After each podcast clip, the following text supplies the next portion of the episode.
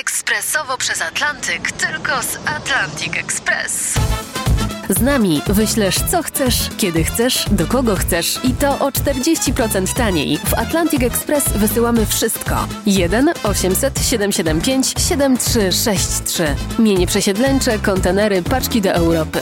Atlantic Express o 40% niższe ceny na wysyłki kontenerów, samochodów i paczek. Ekspresowo przez Atlantyk, tylko z Atlantic Express.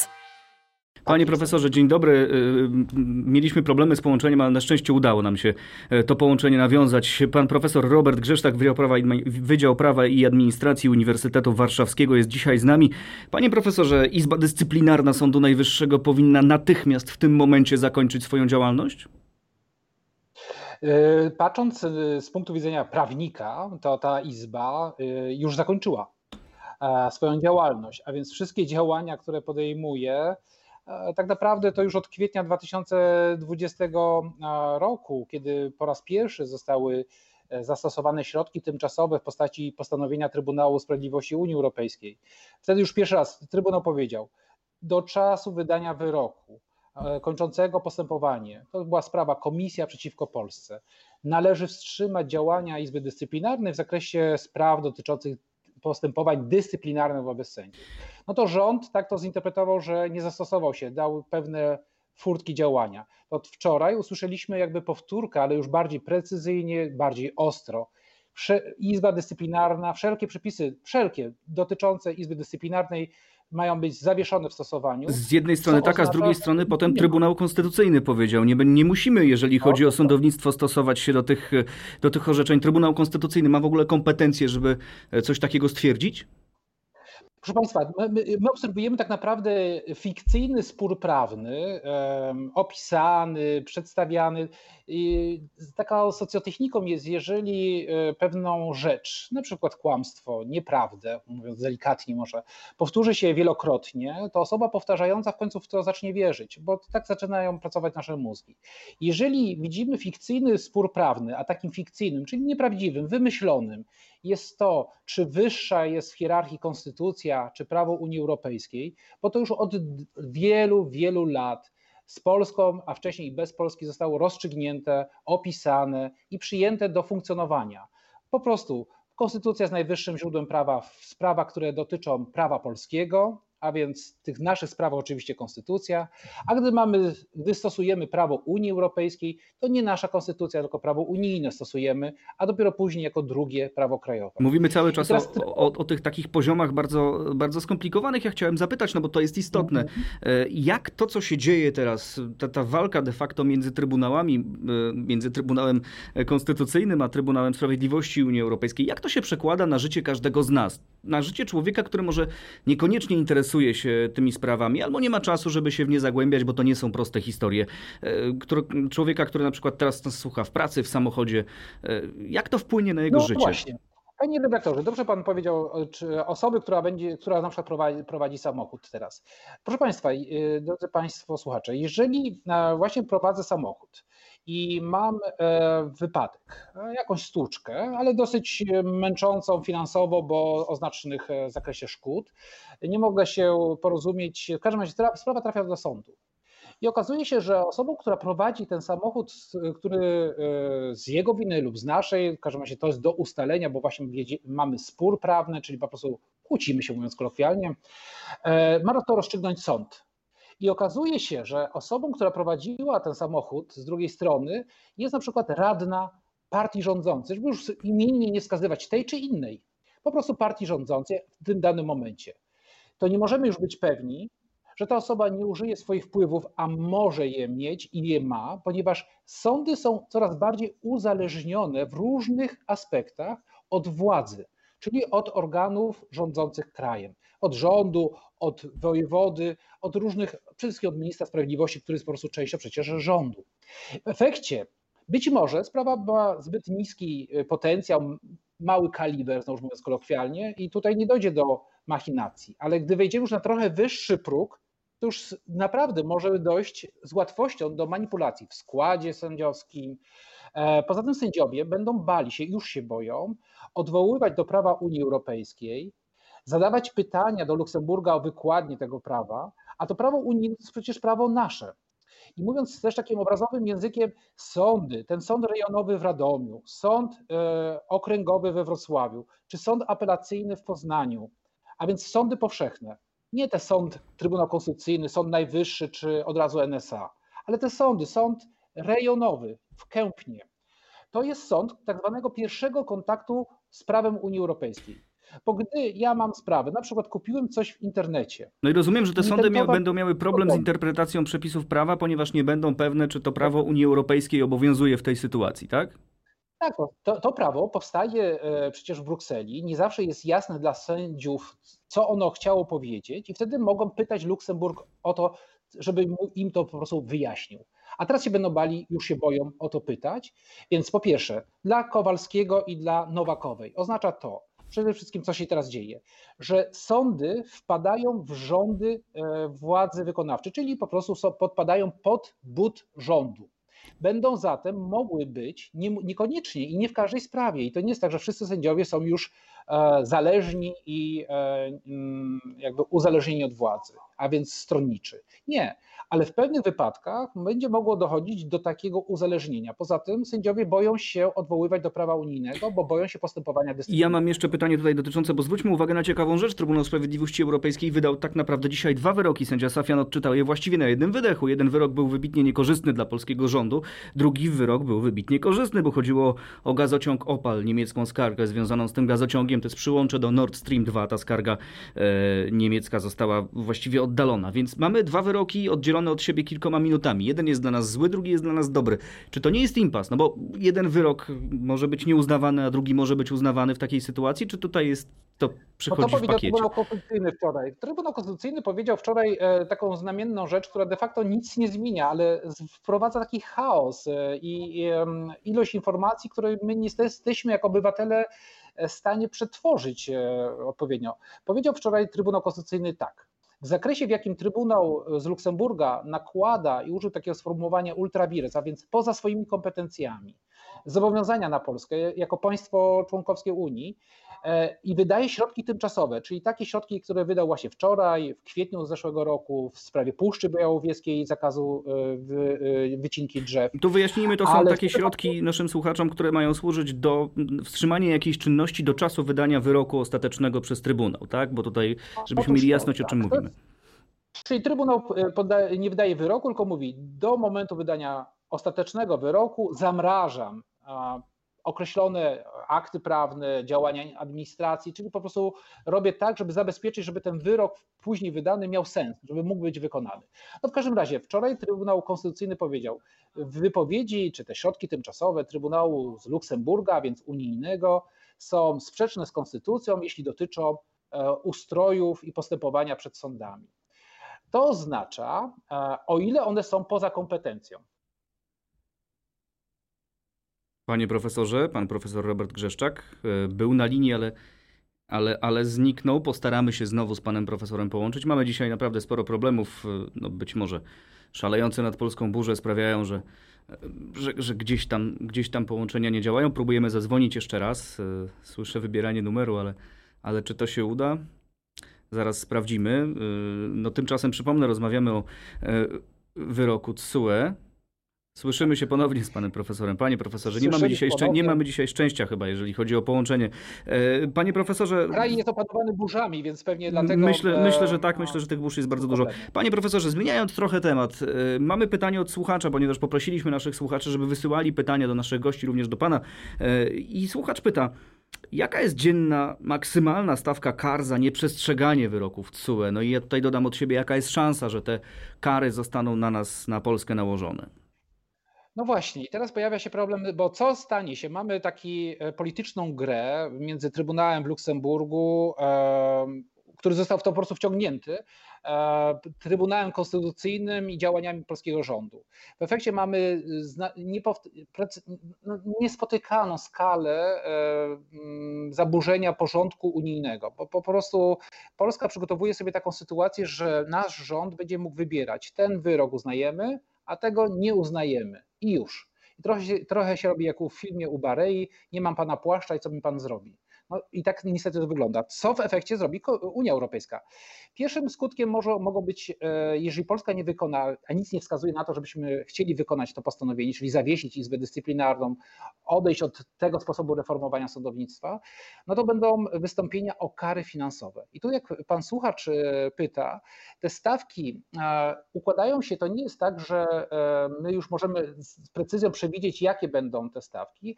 To zależy od skali naruszenia, od świadomości naruszenia i od możliwości finansowych państwa.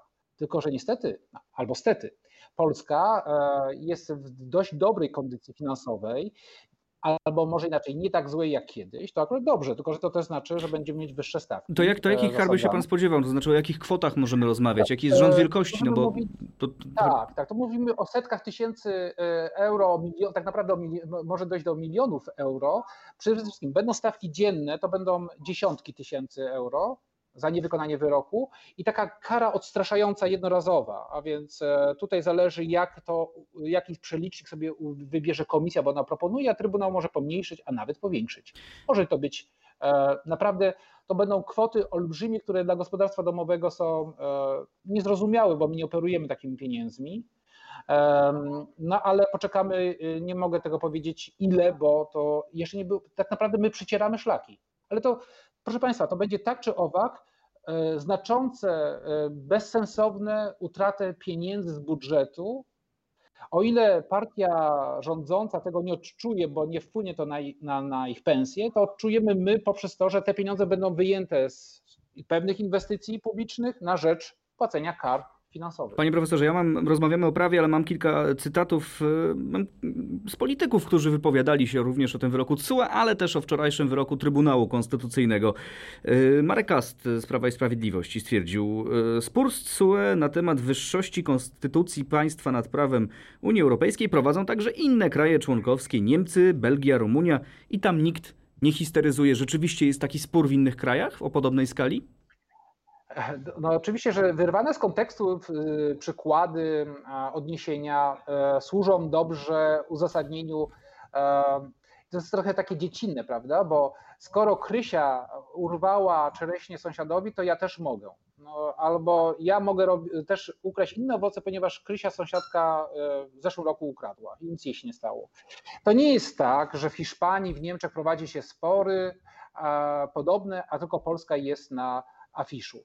Chodzi o to, że w Polsce od 2015 roku doszło do szeregu działań, które niszczą dotychczasowy ustrój państwa. To znaczy przekształcają ten ustrój z takiego demokratycznego, jaki e, miał być zagwarantowany jako państwa, które jest w Unii Europejskiej, w stronę coraz bardziej autorytarnych rządów, gdzie to władza wykonawcza decyduje o wielu kwestiach bez kontroli sądowej. W Hiszpanii, w Niemczech jak i w innych państwach. Oczywiście, że jest dyskusja na temat, co by było, gdyby doszło do kolizji na przykład wolności praw obywatela, czyli praw człowieka, a na przykład regulacją unijną. Ale jak się popatrzy y, na e, całość rozwiązań, to Niemcy czy Hiszpanii nie mają e, upolitycznionej tak, w taki sposób Krajowej Rady Sądownictwa, nie mają takiej pozycji ministra sprawiedliwości, nie mają takich po prostu sytuacji, jakie my mamy. I teraz jakby dodać jeszcze to, ten spór i taki wyrok, jaki zapadł e, wczoraj w Trybunale Konstytucyjnym i jakiego się spodziewamy kolejnego w sierpniu, no to to mamy obraz tak naprawdę e, dramatyczny, bo my jako kraj poszliśmy w poprzek tego już, w jaki sposób funkcjonuje Unia Europejska od dziesięcioleci. My mówimy, e, dobrze, Unia Europejska jest dla nas ważna, bo tak rzeczywiście jest ważna i rząd e, e, nasz nie mówi, że jest nieważna i że wychodzi. Panie profesorze, no, są... panie profesorze, właśnie, do tego się chciałem odwołać, bo też mamy głos z drugiej strony sceny politycznej. Pan marszałek Tomasz Grocki mówi tego typu działania jak środowe orzeczenie Trybunału to przygotowanie naszego kraju do polexitu. To nie jest przesada? E, I jest i nie jest. To oczywiście to jest tak, że to polityk mówi do polityków w celach politycznych. Niewątpliwie te działania, które e, się działy i dzieją teraz zwłaszcza, mogą e, doprowadzić do, to ja bym to nazwał, do takiej masy krytycznej, czyli do już takiej ilości problemów i umęczenia, że w końcu Unia Europejska podejmie jeszcze bardziej radykalne działania, nie kary finansowe, ale takiej takiego odesłania nas do koziego rogu i nie liczenia się w ogóle z Polską. Będziemy takim wasalnym rynkiem zbytu, to znaczy będzie Polska formalnie członkiem Unii, ale nie będziemy się liczyć w decyzjach. Ale I tutaj, jak pan redaktor to, to nie jest trochę, trochę... dzisiaj był to nie jest trochę za daleko idący wniosek. No, jesteśmy dużym, liczącym się krajem. Wydaje mi się, że trudno jest tak zepchnąć na peryferia Polskę w, w tej pani, sytuacji. Tak, panie redaktorze, a dlaczego jesteśmy liczącym się krajem? No bo właśnie, bo e, to jest tak, trochę tak z rozpędu powiedziane. My jesteśmy dość dużym państwem, e, większym niż większość e, innych państw członkowskich, ale ile my możemy czasu jakby nadrabiać tym, że jesteśmy dużym rynkiem zbytu i dużym rynkiem produkcyjnym? No chcielibyśmy też być wpływową siłą polityczną, a jeżeli jesteśmy tak niestabilni i ciągle na nie, bo do, do, tego się to sprowadza, no to nie będą się z nami liczyć i nie liczą się już takie państwa jak Niemcy, Francja i nie robią z nami interesów. To jest ten problem. Natomiast e, jeszcze chciałbym wrócić do tego, że pan e, redaktor powiedział, że dzisiaj zapadły dwa wyroki, ma, e, profesor Safian je przedstawiał.